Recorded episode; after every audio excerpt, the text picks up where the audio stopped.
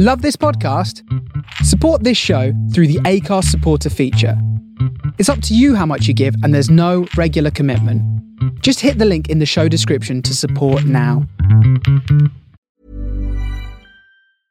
Ready to pop the question? The jewelers at BlueNile.com have got sparkle down to a science with beautiful lab grown diamonds worthy of your most brilliant moments. Their lab grown diamonds are independently graded and guaranteed identical to natural diamonds, and they're ready to ship to your door. Go to Bluenile.com and use promo code LISTEN to get $50 off your purchase of $500 or more. That's code LISTEN at Bluenile.com for $50 off. Bluenile.com code LISTEN. Mom deserves the best, and there's no better place to shop for Mother's Day than Whole Foods Market. They're your destination for unbeatable savings, from premium gifts to show-stopping flowers and irresistible desserts. Start by saving 33% with Prime on all body care and candles. Then get a 15-stem bunch of tulips for just $9.99 each with Prime. Round out Mom's menu with festive rosé, irresistible berry chantilly cake, and more special treats. Come celebrate Mother's Day at Whole Foods Market. Hey, it's Danny Pellegrino from Everything Iconic. Ready to upgrade your style game without blowing your budget? Check out Quince. They've got all the good stuff shirts and polos, activewear, and fine leather goods, all at 50 to 80% less than other high end brands. And the best part? They're all about safe, ethical, and responsible manufacturing. Get that luxury vibe without the luxury price tag. Hit up quince.com slash upgrade for free shipping and 365 day returns on your next order. That's quince.com slash upgrade. Hello, I'm Mayhem. Hello, I'm Chaos. And, our happiness is egg shaped. Happiness is egg shaped and love's a circle with no end. I was talking about this last night and he said happiness is egg shaped. Dave, um, happiness is egg shaped. Happiness is egg shaped and love's a circle with no end. Hello and welcome to the Happiness Is podcast with me, your host Bruce Aitchison from Happiness is Egg Shaped. And today we have got a man I've known for a very long time, uh, an absolute hero, now doing great things in exile uh, from the borders. He's only the second Hawick man to feature on the pod. I hope there's going to be more, but I've been keen to speak to him for a while. Finally pinned him down. He's a very busy boy, making the Irish future of rugby secure with all the good work that he's doing. A native of Uh, lots of stories to tell, and a brilliant man I probably first properly met in New Zealand. And what a whale of a time we had! But he was a fantastic rugby player, a very good rugby player who is now a brilliant coach, and who knows what the future holds. But we'll get a blether with him and find out. So please welcome the one and the only Mr. Greg Oliver. Hello, sir. Hello, Bruce. Hello. Uh, that was uh, some intro. Uh, Did you do it last? I'm kind of blushing here a wee bit. Well, you are a hero. Let's start with the, the present. What are you up to just now? Uh, I'm here in Munster, in the heart of Munster. I'm in the uh, elite pro player, um, obviously the, the HPC here, high performance unit in, in University of Limerick. Um, so I work here day to day with uh, the next crop of Munster players. And there's a heap of them. The the production line in Ireland is absolutely superb. It must be an exciting job to have. Yeah, we've got a, well, we're we're always kind of looking up the road to Leinster a wee bit because they've they've got a, a hell of a production line through their their schools, but uh, we're trying to trying to well, not we don't look there all the time. We try and concentrate what we've got here and make them better players. And um, my role here is to look at the the next group of players coming through the into the academy, working with the boys in the academy, and I actually do a wee bit with the senior players as well. I take the nines um, and I take the A team as well. So uh, there's a lot involved in that role, but um, I've been doing that for a, a, number of years now. So it's a great environment. I enjoy it here. It's uh, I mean, I don't know if any of your listeners been to Limerick, but Limerick's a real sporting city where it's uh, rugby, uh, hurling, or whatever. It's just it, it, they just they just go after every sport, you know. Have you had a go at hurling? Uh, yep, I've uh, I actually coached hurling. Uh, uh so uh, myself and a, a, man called Joe Quaid. Uh, he was a kind of legend of, of Limerick hurling in the, in the 90s. we, we took on the Maruboha under 14s, which is a, my local parish. So in uh, under 14s, my son was involved. Joe's sons were involved. Um, they played hurling one week, then Gaelic football the next. Uh, and then our club is a real hurling club. So um, we didn't. We got beaten the championship by odd points. So, but we made the final of the fo- football, and we won the final of the football. So, which was unheard of from a, from a club uh, like Maruboha. So, we we obviously got sacked the following year because we won the football. so, and is there a lot of uh, is there a lot of transferable skills? You know this is this is what we hear this is what we i think we all know that the more the kids do and you can see some of the the aussie players and some of the irish players who seem to have plucked skills from one and, and put them into another. Are you able to go and identify guys in those environments? Absolutely, yeah, um, yeah. There's boys who we we encourage our you know younger players to play every sport up until obviously when the heat comes on at different levels. But I mean, even Jack, my son, Kira, my daughter, eh, we encourage them to play a lot of sports, and the Gaelic games are very transferable. Uh, football, especially Gaelic, uh, obviously Gaelic football, and, hurling as well with hand-eye coordination. There's loads of boys. Uh, there's a couple of boys who come through the system now. Patrick Campbell, who's now in played at the weekend for Munster. He was a he was a footballer in Cork. Um, probably had a Darren Sweetnam as well, who played uh, at hurling at a you know a great level for Cork and transferred. You know, took the decision to play rugby, which is um, it's a hard thing to do at the time for players to understand what you know to make decisions at that, that level. But um, obviously, rugby is a global sport is a big thing here. But um, you know, the Gaelic films are just uh, Gaelic games are just in Ireland only. You know, but the um, Limerick at the moment are going through a great patch. Limerick hurling, they've won two of the last three years in the All Ireland, and it's uh, it's a big thing over here. You know. And what, what, what, did the under 14 kids think when a guy with your accent turns up to teach them how to play their own game? Uh, yeah, once you get to know them, I mean, a lot of things are transferable, but you know, you get the odd, you know, they get the what's he saying kind of thing first, and then um, once they get into the drills and that kind of thing, the, the, drills are very transferable. So it was a great education for me to work with somebody like Joe and uh, and the players and give them give them the chance to, to have a look at what happens at that level. You know, is it a lot like when you were growing up? small town, play everything with your mates, uh, almost being the social event. What what is it today? Summer is athletics and cricket, winter's football and rugby, and you just you just play. Absolutely, um, yeah. There, there is a bit of you know there is problems with um, in overlapping and different things, but uh, most of the most of the sports don't overlap, and uh, the players can play both. You know, um, it's it's a great. I mean, there's loads of opportunities here in, in, Ireland for different sports, so that's a good thing for for for um, you know it's it's a great it's a great thing for player uh, youngsters to to to be encouraged to play different sports, and they can pick and choose when they when they get older. It's uh, so so when you get hold of them then.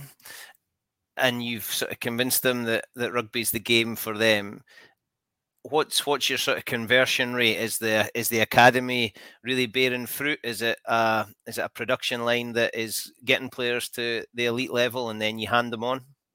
Yeah, it's good. Uh, we we've got a good uh, rate of uh, you know boys coming through the system. The big thing is we, we're trying to work hard with the clubs at the moment because uh, um, it's been reported obviously that clubs are sometimes are getting neglected. The All Ireland League here and obviously the the clubs in Scotland are in a similar similar vein.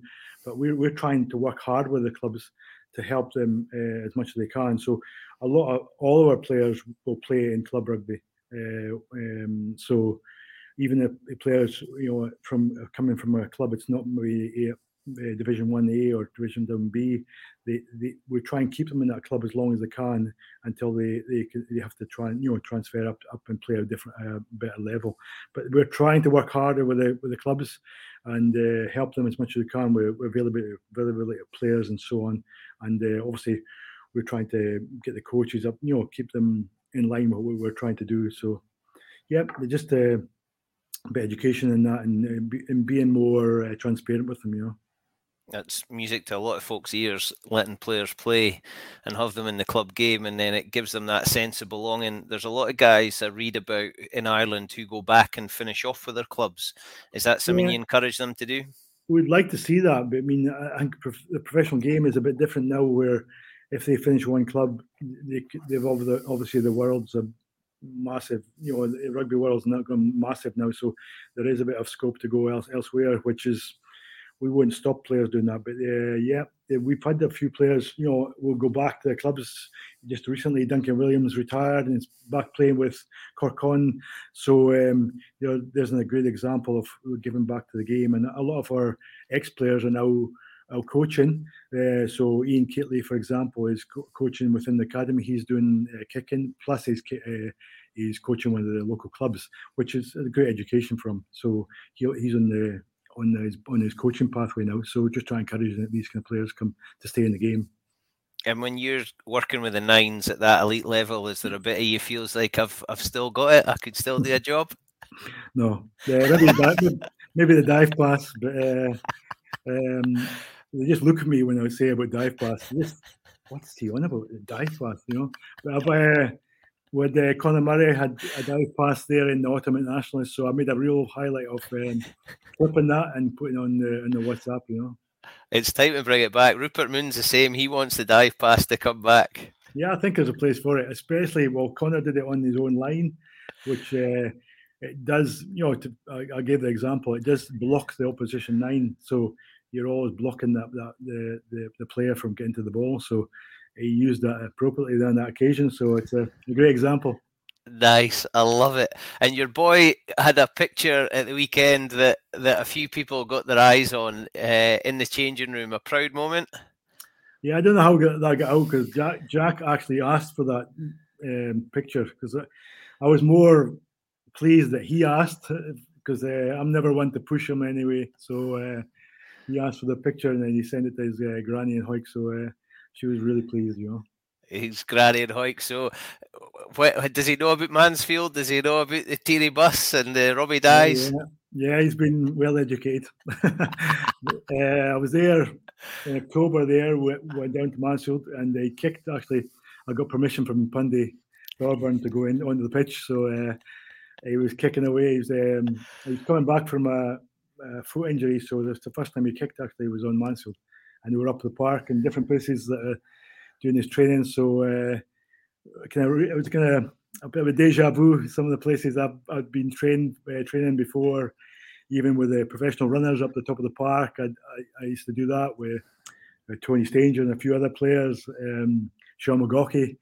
And back in the day, who was a great 200 meter runner, he used to block everybody else and let, let us through in the last 10 meters. Um, it was great, great to kind of show Jack some of the places that I used to train, you know, and he, he trained away there. You know.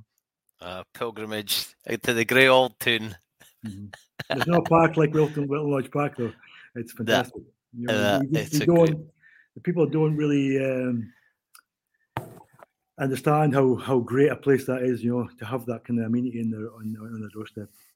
And it's a place where you know, if the trees could speak, the the players they've seen and the coaches they've seen gone out into what you know modern. You've got Hoggy and, and Darcy and Suz kind of at the at the top of their game now, but there's been so many. And I think you were the 50th Hawick player capped by Scotland. Is that right? Yeah, I'd like to believe that. Uh, somebody told me years ago. Yeah, so uh, yeah, listen, it's uh, when you go into Mansfield, as you know, Bruce, you see all these caps on the wall. It's, it's just a big thing. It's massive. I mean, you older. When you get older, it gets more massive. who who were your heroes? Who did you look up to and think I want a bit of that? Um, to be to be honest, my biggest hero when I was growing up was Raymond Corbett because he was playing for Hawick. Uh, I didn't get the chance to play, to see Glenn Turnbull or or Harry Whitaker, who were legends. You know, with my, my father had told me about all about them, but I didn't get a chance to see them. I, I know Glenn, I knew Glenn Tur- uh, Turnbull pretty well because he was a, a friend of a friend. You know, so uh, I used to see Glenn when he, he popped up every time from Workington. So I had a great night with him when I was playing. So he was a big influence when I was younger, uh, along with Raymond Corbett, who kind of helped me when I was really young because my, my dad uh, knew his father as well. So he took me for a few sessions. So there is the kind of people uh, kind of kind of resonate with me.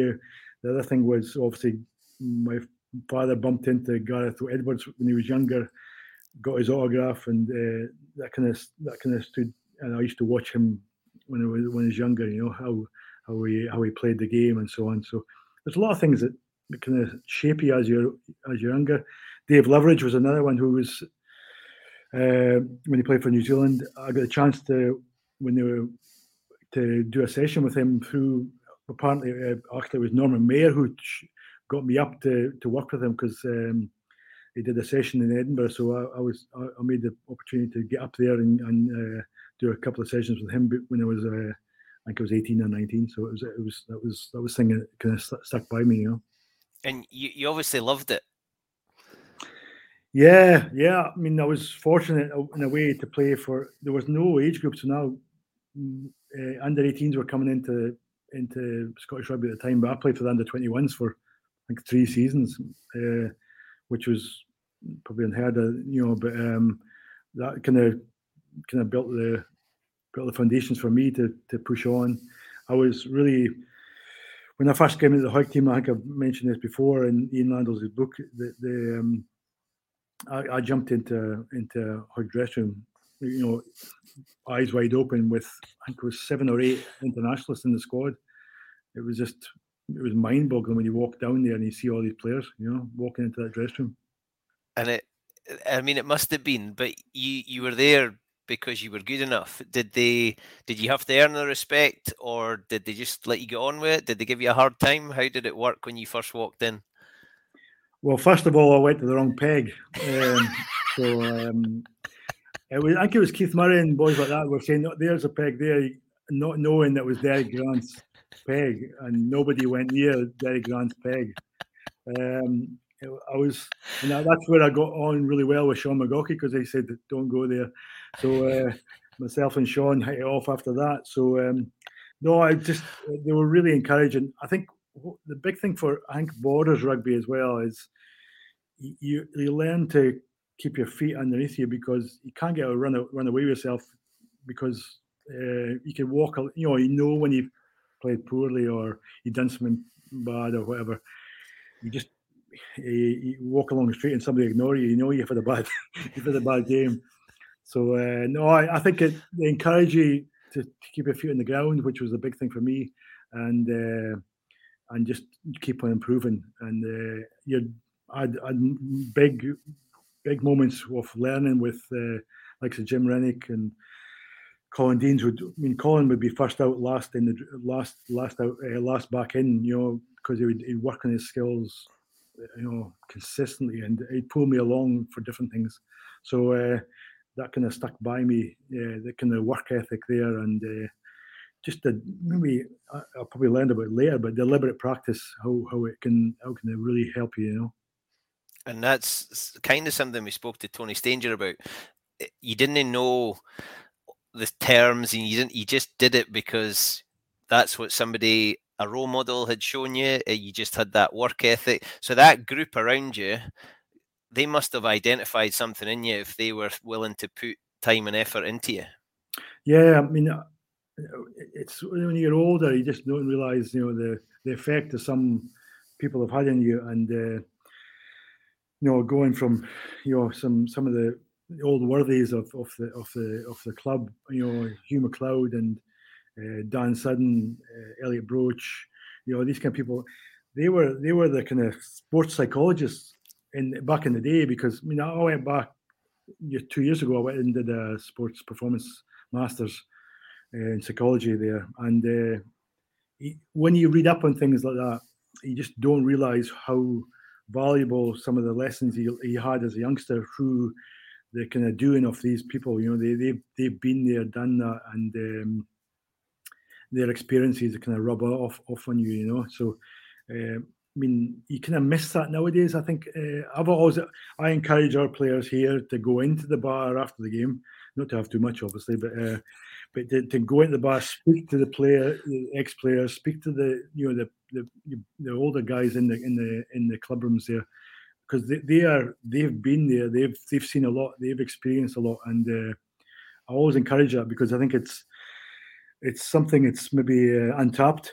Because I mean, even when I was doing my psychology masters there, there's some of the things that there it comes back to in in, in your head. It, they're uh, really invaluable, really. You know, so it's some of the lessons that you can you can learn there. You know. For the last six years, Fill Your Boots has been making rugby happen at the grassroots level. Please get involved and go to www.fybrugby.com to register your club or to register as a player and join the online community to make sure that games continue to happen in the future.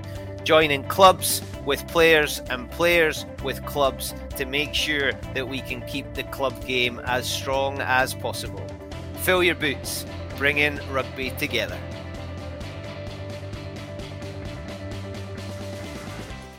And being in a small town, like you said, you kind of get away from it. If you're stood in the butcher's queue, there's somebody telling you what you should have done on the Saturday. Do you, do you miss that? Yes, I do. But uh, Limerick's a bit like that. Um, there's different. Obviously, there's so many senior clubs here, and there's so much rivalry. It's a bit like the borders in uh, in in in put into one city. Um, you've got Young Munster here. You've got Garryowen. You've got Shannon. You've got Bohs.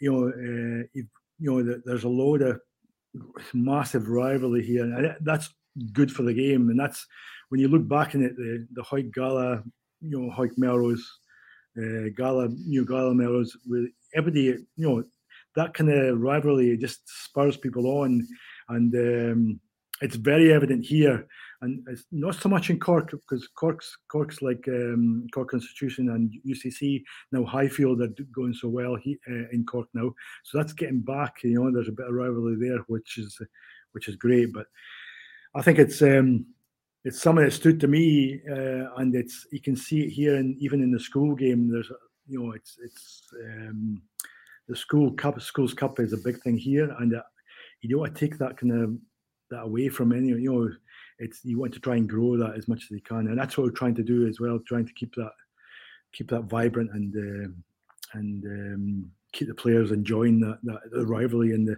even the competition side of it. It, it can be kind of full on, but it's uh, it'll, it'll, it'll it'll actually make the player grow, you know, um, because it's it's so intense sometimes, you know.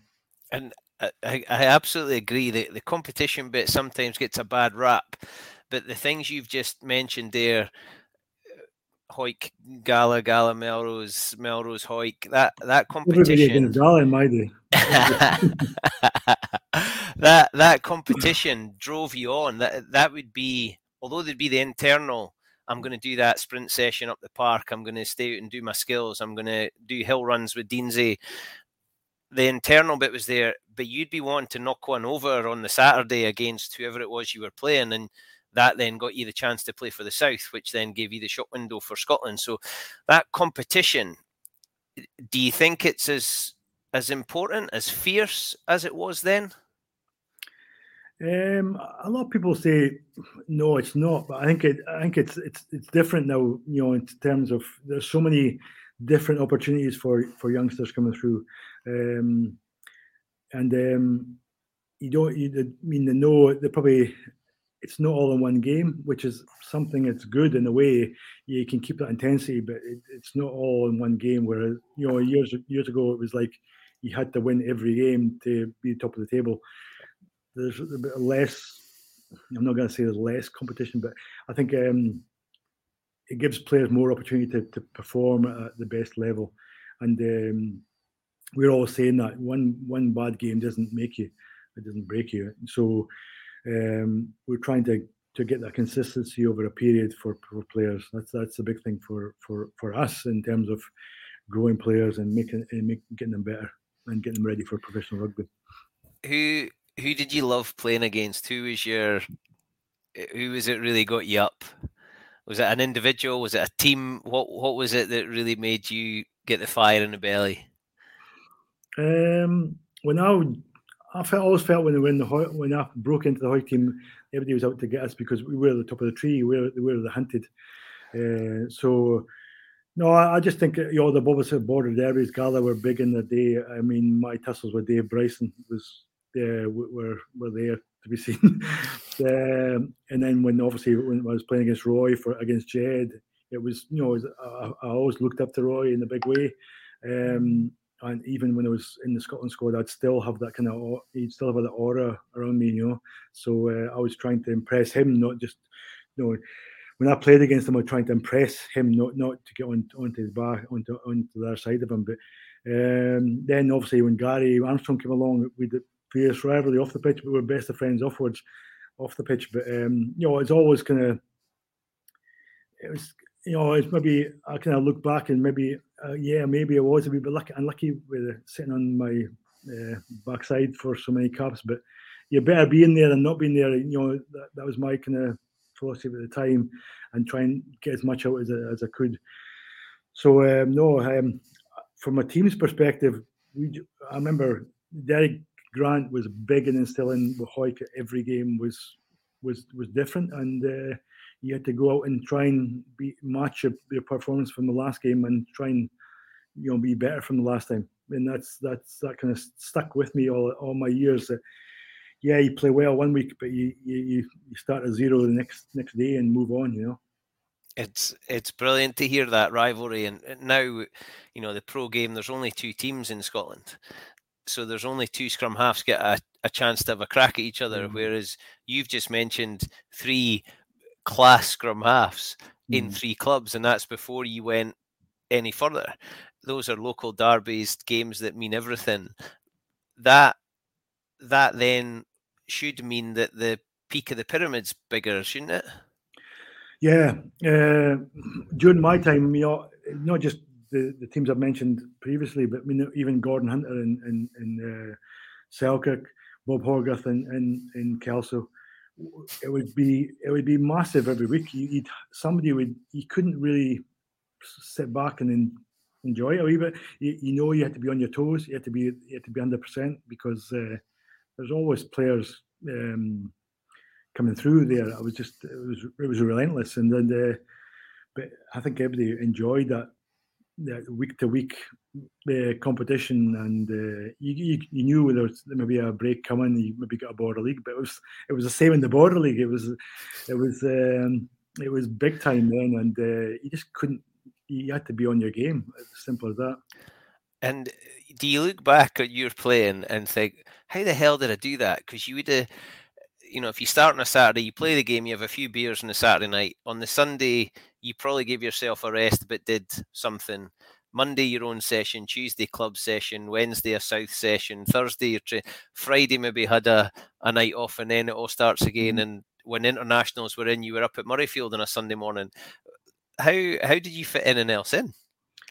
Um, at that time, you know, I just it was you just go with the flow. That that's that was the given, and uh, you know, obviously Waits was coming at the time, and but I, I, would I'd been working with um, I got the opportunity to work with the Southern Reporter uh, Tweeddale Press Group uh, when I was youngster, and I moved from uh, working with uh, in, in, the you know the printing industry to moving into journalism when the when it went to, into computers, you know. So I was I was really indebted to John Smale when it was my boss at the time, um, and he just backed me and everything. If I needed time off, it was great and even um, unknown to him, I was even in the, when it was a print room, I'd be lugging um, pages of print along. So that was my weight session uh, in in there, and um, but I mean, you just don't know how you're. Uh, he didn't really know any better at the time, but you, you turned up for training, did your training,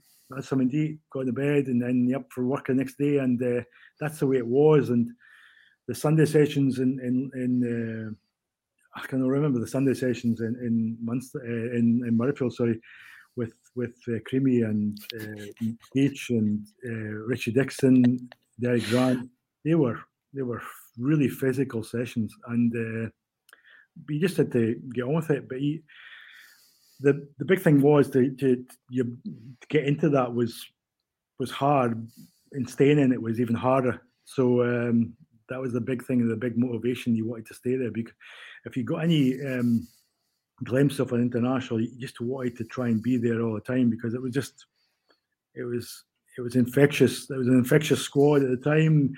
during the early, late eighties, nineties, Scotland were going really, really well. Uh, I mean, I keep on reminding all the internationalists over here uh, that I never lost Ireland, even sitting on the bench. You know, so uh, that's a big thing for me.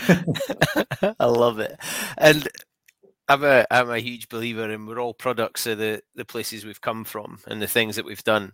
You've mentioned some absolute titans of rugby coaching, just in almost as a throwaway comment there. Did you always want to be a coach? Did you know that was going to be part of your future, whether it was a professional or not? Did you think you were going to be a coach? Um, I don't really know. Uh, I mean, um, at the time, I, I remember calling myself and Colin, Colin Deans had just finished. So Colin asked me, you know, I was in, still in the high squad and, and uh, around the Scotland squad at the time that um, there was a there was a Hawick Albion under 16s going to be put together. So uh, Colin asked me to help him with it. So that was my really first taste of it. I think Roddy was in that team actually, but um, yeah, so uh, they were a great squad. Um, I remember uh, Cammy Bruce, Alan Chalmers, all these kind of boys were in the squad. So uh, we had a great, great time with these boys, and uh, that kind of that kind of gave me the chance to to see if I liked it or not. I really enjoyed that. So since really since then, I I, I enjoyed it, and uh, I, I, managed with when, when Jim Hay got the role with the young Scotland squad. I was I was kind of helping Jim at a couple of events and really got a taste of some of the things that we, they were doing on from the development side. And I got into the development role in the southwest, which took me to from from Langholm all the way across to Stranraer. So it was a big area. I really enjoyed that, and um, I just I was always kind of well planned. I thought it was well planned at the times, you know, in terms of different getting around the place and make sure everybody saw me, putting plans in place to how to grow the game and. Uh, I, I forged a lot of good relationships in the southwest, and um, I, you know, I, I really enjoyed that five year period there. So that kind of kind of set me set me. When you're ready to pop the question, the last thing you want to do is second guess the ring. At BlueNile.com, you can design a one of a kind ring with the ease and convenience of shopping online. Choose your diamond and setting. When you find the one, you'll get it delivered right to your door. Go to Bluenile.com and use promo code LISTEN to get $50 off your purchase of $500 or more. That's code LISTEN at Bluenile.com for $50 off your purchase. Bluenile.com code LISTEN. I'm Sandra, and I'm just the professional your small business was looking for. But you didn't hire me because you didn't use LinkedIn jobs. LinkedIn has professionals you can't find anywhere else, including those who aren't actively looking for a new job but might be open to the perfect role, like me. In a given month, over 70% of LinkedIn users don't visit other leading job sites. So if you're not looking on LinkedIn, you'll miss out on great candidates like Sandra. Start hiring professionals like a professional. Post your free job on linkedin.com/people today. Yeah, for where where I am now really. Yeah. It was that was an amazing time. I was a young player at that point and you guys were like rock stars, that sort of group of development officers, because you could see how much eh, it was a new role and mm. you you were in a lot of ways you were just kind of making it up as you went along but because you were so passionate about it and you all seemed to get on brilliantly no doubt there was mm. niggles but the performance in front of folk you were all sort of joshing off each other and and having a bit of crack and you could all still do the skills and you were decked out head to toe in gear mm. and arriving in the car with a, across the side. I mean you must have you must have felt 10 feet tall at times when you were because it, it was brand new there wasn't club development officers and festivals and all you you were the ones who were creating that. Yeah i was a uh, it, was, it was great at the time because there was a lot of competition between obviously myself, Richie Gray, Stevie Gemmell, Colin Ireland, Graham Kilgour, these kind of players, people who are uh, driving the development of the game in different parts of Scotland, and uh, we just, you know, we, we just had a healthy rivalry and competition that, you know, with num- not just numbers, but how the clubs got in, rolled in behind some of the things we are doing, and then because it, you can go into places and just make an impression, and you go away, and it kind of falls apart. But we, we, we were always trying to bring the clubs involved in and the schools getting the cl- schools and clubs together and try and work the best for their area. With some big, big, big uh, gains there in terms of you know players in the game, uh, boys and girls. So that was uh, the only thing for me is from the girls' point of view. It didn't. It wasn't a time where they really took it on board. Where it's now it's totally different when the uh, girls and, and boys rugby go hand in hand in clubs, which is fantastic. When you look back now, can you remember seeing him and thinking he's destined for great things? Yeah, I'd, I'd had a conversation with Nick DeLuca years ago. Um, I remember big, uh, going into Lockerbie Academy when Nick was there, and uh, just just past. I was actually speaking to his dad around it because I, I, I was driving into Lockerbie uh, and I saw Nick going out to school. I said, so I stopped the car and got out of the car. I said, Nick, where are you going? He says, oh, he's, I'm not going to training. I said, why? He says, uh, we've got you've got a game next week. Oh, the players are rubbish. So I managed to convince him to get back in the car, and because I said, uh, you know, you're the you're probably the reason some of the players are playing. So uh, you can see the how good you are, and they want to play with you. So I kind of trying to trying to convince them to back uh, backpedal and go back into training. So Nick was one example of one player who obviously went all the way. Uh, but a lot of the big thing for me was players going onto their club and playing for their club and still playing their club and coaching their club and and being administrators in the club. That's that's the big thing of uh, trying to develop the game. You know, there was a high chance though, without you guys there, the numbers wouldn't have grown. You know, Nick DeLuca might not have gone on and got caps. That you know, especially in the area you were working in, where there was a lot of keen volunteers and a lot of great clubs, but it wasn't really producing players for whether you use that phrase or not, the next level. Mm. But also the thing you've spoken about is that long term pathway. They then play for their clubs, they fall in love with it, they end up coaching and being the volunteers. When you when you look back at that era, can you see the important role that you played? Are you able to give yourself a pat on the back for it? Uh, no, really. I, I, just mean at the time uh, it's all about relationships, uh, all about people because uh, I've, I've kind of learned more now that the people I was involved with then were just so passionate, and um, it's the people in clubs that make the clubs, uh, and it's just building that relationship. I, I, sometimes find it's difficult for governing bodies because it, it, they kind of lose track in terms of numbers and uh, that kind of thing. It's usually just a numbers game with them, but the people on the ground, it's all about the relationships and the people there are driving the thing on. If if if you can get on and and have the same vision, I think that's that's what it's about. It's it's about people in the places. And you you were the face of that governing body, though. So mm. you know that you were the sort of front of house staff. So by you building that good relationship, that probably made them feel a greater sense of belonging to the, you know, the union because yeah, you, yeah. you can't touch it. You you were the you were the the interface, I suppose, to give it its modern modern term. So is that something you were aware of, or were you just being Greg and trying to do the best job you could? Yeah, I was. A, I was. A, I think I became aware of then because uh, you, in, in in earnest, they were your, you were your paymasters really at the end of the day because they have to. They have. They had to actually they had to help you achieve what they want to achieve. You See what I mean? So, so uh, yeah, I, I, really enjoyed that kind of side of it. And Yeah, there is sometimes confrontations with with personalities, but at the end of the day, you're wanting the the main th- the same thing. So, I tried as much as I could to to get on with as many people as I could when when I was working in that role. Um, and when I went back to the borders, it was even more so because you know, you can imagine Bruce when I came back into the borders, myself and Richie were working. Richie was had the, the same feeling he got in Hawick and I had the same feeling I had in Gala. So um, no, no, I just we, we just got on with it and just smiled through it. You know.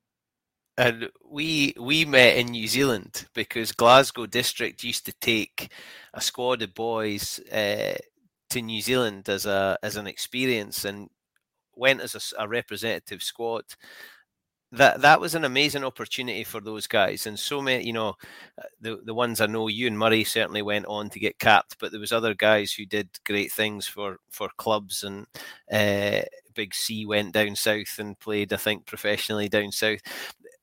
To have a hand in in those young people's lives is a huge honour, isn't it? Yeah, yeah. I I take a bit pride in that. You know, I don't don't say much about it, but I like to see how players move on, and I keep in touch with a lot of players uh, who move on. Even you know, from even my role here, we have a lot of players who've moved on to different parts of the world. I'd keep in touch with them. Um, yeah, it's it's it's a big thing. Going back to the Glasgow Thistles, that, that came around because of with a we actually had a uh, Scottish Thistles. We didn't term it that, but with a, a group of when professionalism first came in, we took a group of twenty players across the Waikato and uh, I had a good relationship with Kevin Green, the ex uh, Glasgow coach, who'd, who'd, obviously been the Chiefs coach, the, uh, the first Chiefs coach in uh, professional rugby. So we kind of set up this um, exchange of players really across, and, and, it was for 12 weeks. So that was the first move into it, and uh, a lot of these players came through the system uh, into professional rugby on the back of that, and I went out for the second stint of that just to make sure they were doing the right things and turning up for tr- sessions. And uh, we actually had a couple of games as a squad. We just, uh, if we were down a few numbers, we, we got a few players uh, in that region to play for us. A bit like the, and played the New Zealand Barbarians and things like that. So it was a fantastic um, experience for these players to play club rugby in the Waikato, uh, which is, it's a bit similar to the borders actually, because um, all hate each other, which is um, um, even um, I went to a lot of the club games and seen how they integrated so well into their into their into their clubs, and they, they did them so proud. You know, uh, they were all in different clubs, but they came together to train uh, in the gym and with a few rugby sessions with different players, uh, different invited coaches and things like that. So it was a real eye opener for the players and they, they pushed on from then. I think I think at the time it was about eighty or ninety percent of them came through into professional rugby, which is fantastic. No, and we did the same with, uh, with the Glasgow Thistles. It was a kind of similar thing, you know. So uh, just to pick the best under nineteen players and bring them across there, and that was still going for you know. Colin Aaron took that, kept on going to that for for a number of years, which is which was great, you know. Uh, amazing. And Ian Monaghan's now in Hong Kong coaching the Hong Kong women's sevens squad. We, your influence reaches far and wide, Snorky. The Snoops is still going. He's going well. He's a good coach. Snoops. Uh, we keep in touch. Uh, you know, he's going well. You know, so it's uh, it's like uh, the evolving of everything. You know, just players will move into different areas. Uh, you know, obviously he had a he had a great understanding of the game, and he's, he's taking it further. You know, to, to his coaching when you first started coaching, I'm a, I'm a teacher, a coach, and a, and a parent, and I think you when you first get those roles, you tend to do what was done unto you, and then you find your way by trial and error and experience and all those other things. You you had quite a lot of coaches from club to district to national team. How did you first start coaching, and do you look back now and think, "What the hell was I doing?" Or do you, are you are you a bit kinder to yourself? No, I think uh, everyone evolves. You, you, have some. I mean, even last week I, I did one part of the session with Munster, and uh, I wasn't really happy with it. But just you always kind of learn. You, you, the big thing is to to keep a level head on these things because some things, you know, you, you're different things to different people, and, and uh, you, will well know, Bruce, that it's whatever you say. Sometimes can get, get misinterpreted. You have to be really concise what you say. So um, there's a lot of planning involved now. Uh, we, you know, we just try and hit, you know, we have a real theme to whatever we're doing. Uh, back in the day, I think it was just about um, it's trying to get a balance. I mean, we didn't know we were doing that thing, but I think the the big thing for me was having showing how passionate you were and uh, and that, that that's how, what you need to do first is show how passionate you are about the game and how much you want to improve the players and improve the individual. So I think that was I would always think I, I would hope that I'd, I'd, come across that way. So, um, but you had to work at that, and uh, a lot of coaches have have um, resonated with me on different things, uh, different aspects of the game. See, I wouldn't I wouldn't go down the route of uh, me being looking at the scrum, for example. I know what I want from the scrum, but uh, I would never go in depth, especially in the in the front row. and there, there were coaches like Jim Telfer and Derek Grant. You you can't coach like them. You know, you're talking about relationship and the things you say. You couldn't have coached like Derek Grant and Jim Telfer. It doesn't mean they were wrong. It's just that was theirs. You had to find your own voice. Are mm-hmm. you a, are you a shouter? Are you are you a, do you tug on the emotion? Do you use different tools at different times? Yeah, I think you do. I, would I'd be more of the um, emotion side in terms of uh, when and bark when you me have to bark and, and barking is just you have to be really um, sure it's the right time. I think there's there's a bit of everything. You need to be a bit of everything, but I, I'd probably lean towards um, showing the, how passionate I was with the, the players and the game and the game ahead and and trying to make them uh, prepared. And so if they get the preparation right, they're, they're, they they just bring the skills on the on the day. So uh, that's that's where I would like to be. You know, if thought of or if somebody was talking about me, I'd, I'd be prepared, preparing the players and uh, and be really emotional about you know in terms of how we get the how we get the right emotion for the for the game and because it's part and parcel nowadays. You, you you need to be know what's coming and, not, and be prepared for what's coming, but in the same way, be prepared that it, shit could hit the fan or or things go wrong or whatever. You know, you just need to be you need to evolve as the game goes. You know. So you you mentioned the word learning a lot. Um, you said that last week you had a bit of your session that you weren't happy with. So you, you're obviously doing a lot of self analysis, and the game you're in is involved with results, whether that's players as becoming professionals or it's the numbers at the end of the game on the scoreboard. Who helps you with your coaching? Who's over your shoulder saying, try this, change that? Uh, have you thought of this? I'm uh, lucky here, or I'm really privileged to be in an environment which encourages that. And um, we're trying to be as open as we can. And, and uh, some you might, might not like to hear sometimes, which is maybe in a few years, uh, a number of years ago, I would have taken that poorly. But uh, I think you need to be open, uh, open-minded, and uh, just be open to learning.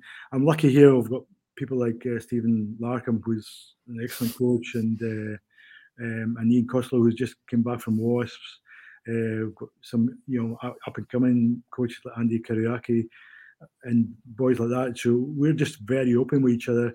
Even the I mean, the analysis uh, we've had, you know, in terms of um, we've got Elliot Corcoran back from POW, who's been a couple of years now. Uh, so we kind of work together and we're, we're kind of helping each other get better. We're really lucky. Obviously, we get everything filmed, and uh, we're some you can you can hear actually you can hear our audio in it as well. So it's um it it can be it's it can be a wee bit intimidating first time, but once you get used to it, I think you, you get better and you, you can be more judgmental on your performance. Because I mean, I would hate to watch myself sometimes. uh, it's like you know, you see it, you see yourself sometimes. What the hell am I doing here? But um, every day, you, Greg, every day. you get used to it. I think you, you learn learn to cope with it a bit better, and how you can you can grow from it. You know. Hello, my name is Bruce Aitchison from Happiness is Egg Shaped, and I am here to tell you where you can get your Happiness is Egg Shaped merchandise. Go to www.halbro.com and search for Happiness is Egg Shaped in the stores. We've got it all umbrellas, snoods, hats, towels for when you eventually get to go on holiday to the beach or by the pool. We've got hoodies, we've got t shirts, we've got all sorts going on there. Check it out, get your Happiness is Egg Shaped merchandise. You can get all coloured up for your favorite team or for your country, get involved because you know, I know, everybody knows happiness is egg shaped. it's a funny thing, isn't it? And some of it maybe is ego. You spend your time as a player getting feedback all the time, you know, during a session, after a session, mm. video analysis, and then you become a coach. And it it suddenly becomes quite a different thing. You don't get as much feedback. You're probably looked on as being, you know, you're finished. You're you're the finished article. Uh, who's mm. who's going to give you feedback? What is that? You said it was difficult the first time. You've obviously done your masters in it. Are you now relishing that? Do you go looking for it?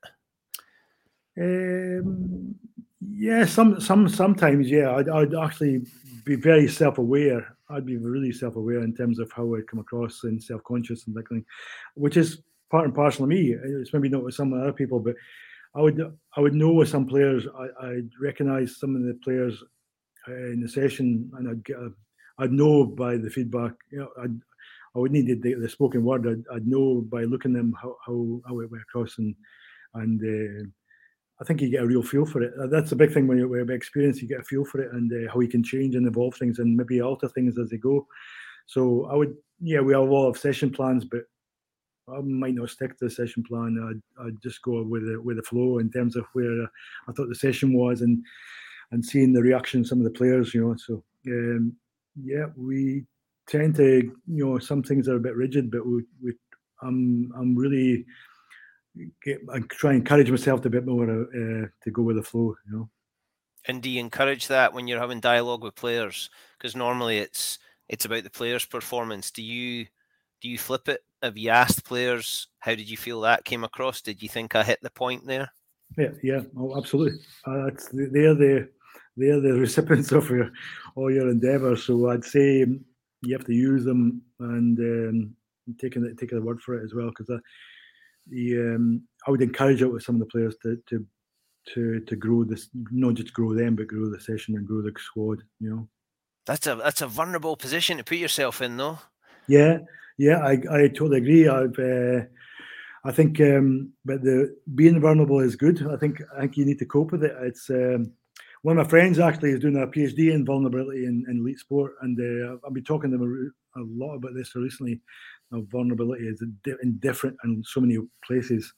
I think he he can be, but you have to be prepared to to work in that kind of environment. Yeah, I, I love that. It's an interesting one uh, because if you get better, the outcome should be the player gets better and the program gets better and the results get better. But there'd be a, there'd be a lot of coaches who might hear you say that and go, absolutely no chance. no, I'm in, like I'm saying, I'm in a, a good level of coaching here, uh, good environment, really open environment. Uh, it, you would pick and choose who you want to, you know, you wouldn't say that a young player at the moment. You're just trying to find his feet. Um, so it's your it's a bit it's again goes back to relationships, Bruce, in terms of a lot of the players in our senior senior group, which which uh, which I was on about the session in particular, had come through the academy. I know the boys, I know the player, you know, really well. Um, it's not just knowing them as a person, but knowing them about their, their family, their circumstances, and so on. So it's really getting to know the players as much as you can, and uh, that's a big thing I, I go after in terms of when new players come in, getting to know them a bit better. You know. I'd love to be a fly in the wall when Jose Mourinho is showing a little bit of vulnerability to a player asking about his coaching. Do you reckon he would be up for that? uh, I'm, I'm, sure maybe not Jose, but uh, Pep would be. Pep, okay, Pep would be. So, what is what does the future hold? I mean, you're sitting in a place now that you couldn't have imagined you were going to be in. Uh, you know, it wasn't mm. it wasn't a job. It probably wasn't an opportunity that you thought a Scotsman would would get. What what does the future hold for you? Um, I can just. I, don't know really. I, am just uh, where I am at the moment. I mean, I, I, I really enjoy what I do. The family is really settled here. Uh, Fiona's a PE teacher. She actually works in uh, in Limerick Prison, so uh, You'll know that that feels like Bruce. no, she she really enjoys that role. I couldn't. I don't know how she enjoys it, but she she loves that role. She's worked in secondary and primary uh, in England, Wales, England, in, and Scotland and Ireland. So she really enjoys that role. So really settled myself and Fiona here. Uh, Kira's in fifth year, so she's got big exams next year. So try get them through that. Jack started a business degree in UL and he's obviously got rugby. He's going after his rugby as well. So we're in a pretty settled position here in terms of where we are. Um, I just really enjoy the role here. I'm I'm really disappointed that Stephen Larkham's moving on because uh, I got on really well with him and um, I've learned a lot from from Stephen. I, I have other coaches. You learn a lot of different coaches, but uh, no, I, I, just think I enjoy the role here and. Uh, I just can't wait for the next batch of players come through and uh, and take it from there. You know. And those those relationships that you you've spoken a lot about, when you get hold of a young player and they come into the environment, can you can you tell pretty quickly, or have there been some surprises where maybe you've had to put a lot of time and energy into someone and they've got there in the end? Oh, there's different different aspects. There's players who just you know encourage, even even pull back. We've got a player there who had to really pull back because he was getting too intense about things, taking them too far, uh, and he's he's he's he's moved on to the seniors and doing great stuff. Where you've got other players where you need to kick out, kick them up the backside as you, as you know, you just there's different different players, and um, and the players that have stood in front now and again don't come into the building. I don't want you to come in the building, that kind of thing at this moment in time. So there's a there's a there's a big spectrum of different personalities you need to to be aware of, and um, and just try and encourage and try and get the, to the other side, you know. So I, I, I, that's a that's the inspiring thing for me is not everybody's the same, and you just you, you're not trying to make them all the same. You're trying you you there's different personalities. Keep the personality, but but show the, what the good side of them when they come onto the rugby field. I love it. I can I can tell how much you enjoy it and your enthusiasm comes through and you're obviously analysing it. Smart Cookie, Greg, Smart Cookie, tell me who's who was your best pal? Who was it you loved playing with? Who did you like to sit next to in the changing room? Oh, my days. Uh, oh, there's so many really. Um, when I first went into it, I was mesmerised like by Jim Renwick and Brian Hegarty, even playing alongside these kind of players. It was fantastic. Um, you know, I, I, I thrive. I thrived off different different personalities. I, I used to love playing with Colin Gass. I used to love playing with him, and actually, I I got some uh, real vintage footage there sent across to me by Alan McCready there the other week.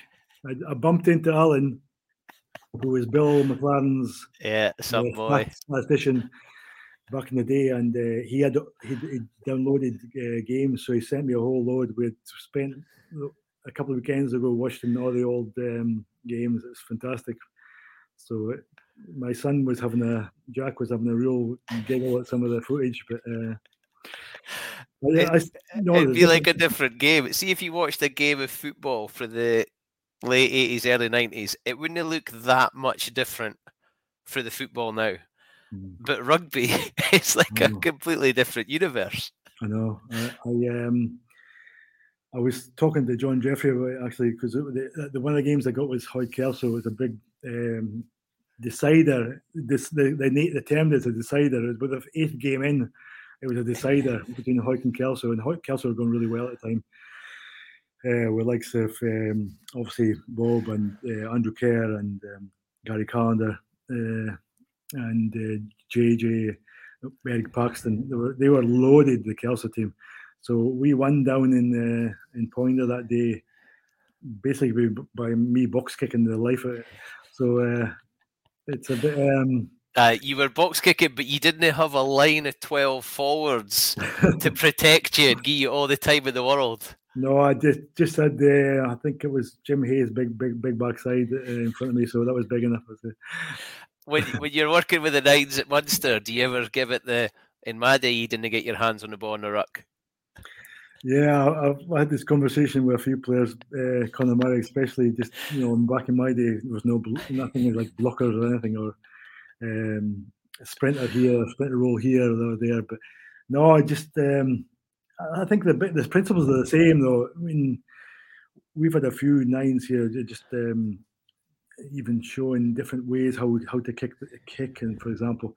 That's a, it's a big skill. Uh, we've recognised that it's a big skill. It's something that's lacking now because the the development part of the game now is all about running the ball and things like that. So the kind of closed skills like kicking um, I've kind of taken a, a lesser degree of um, importance, you know. So we're, we're trying to initiate a bit more kicking uh, down the down in the position specific stuff. So because um, um, the players who don't play a, number of sports are kind of are not um, yeah. not as good at that. So we we look we that's why we encourage players to play Gaelic football and things like that, so they can you can get a real hold of some of the skills like that, you know, the hand foot yeah. and foot eye. They they weren't up Wilton Park kicking a round ball, an egg shaped ball, uh, any shaped ball. No, the Wilton Lodge is uh, um, brought a lot of players on. It's uh, it's, uh, it's the same in uh, in different places like Gala. You know, it's, it's I think it's you, you, look back on that area, and even though I was there a couple couple of months ago, I was I was when I was up the park. I watched. Uh, I was up there in the morning watching a primary school game. I was up there in the afternoon watching a soccer game. My my nephew was playing, and so it's you know, like I said at the start, you just don't, and a lot of people don't um, appreciate what they have on their doorstep. No, I remember teaching P at Hawick and this wee lad coming up. Do we ken my uncle Greg?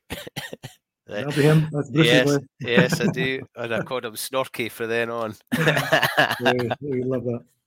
so come on then. Uh, I've kept you for a long time. I love chatting to you. It's been so good. Uh, we've not even got onto your Southern Reporter days. so for you, Greg Oliver, happiness is I just my happiness is watching rugby. I watch it. I watch it all the time. I um, I'm actually going to a game today between Ascot Reach and uh, uh, Crescent Comp. So uh, I just love to watch the game. Obviously, I've got a wee bit more uh, thing with uh, Jack coming through. See, so I've, I'm trying to separate my role with uh, being a parent and a coach. So happiness for me is watching a game nowadays and uh, I, I, my time is gone, but I'm, I'm trying to encourage the other ones, the other players to, to to get as much out of the game as I got. I bet you're bloody good at it. Can you watch as a supporter? Uh, yeah, I can. I um, it's hard sometimes. Uh, you get caught up in the. Um, oh no, obviously I get caught up in the coaching side and watch for you know different things, but um, I still can raise my voice sometimes at uh, yeah Munster game. and you still love the game. Greg, brilliant. I've absolutely loved it. And Roddy Deans is promising me that the two of us are going to come and visit you uh, on, on a wee fact finding mission. So watch this space. I'll be on the phone. Great, well, you're always welcome here.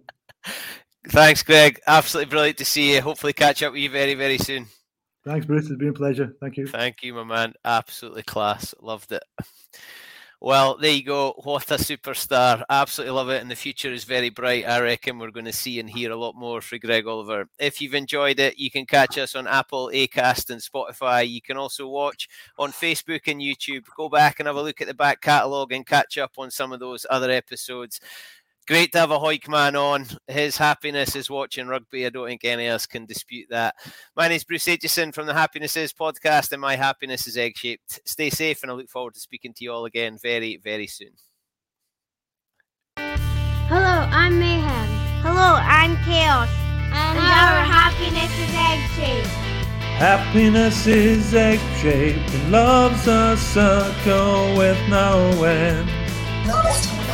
Let's about this last night, and he said happiness is egg shaped. Hey, um, happiness is egg shaped. Happiness is egg shaped, and love's a circle with no end.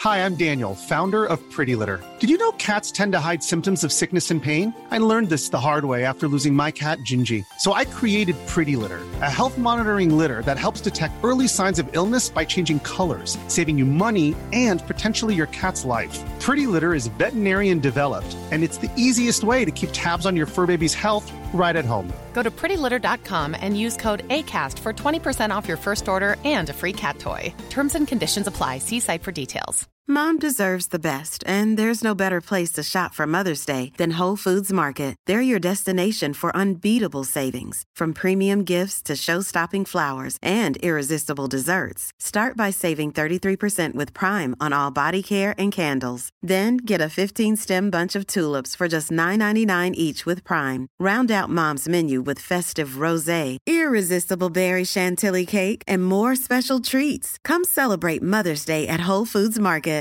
Planning for your next trip? Elevate your travel style with Quince. Quince has all the jet setting essentials you'll want for your next getaway, like European linen, premium luggage options, buttery soft Italian leather bags, and so much more. And is all priced at 50 to 80% less than similar brands. Plus, Quince only works with factories that use safe and ethical manufacturing practices.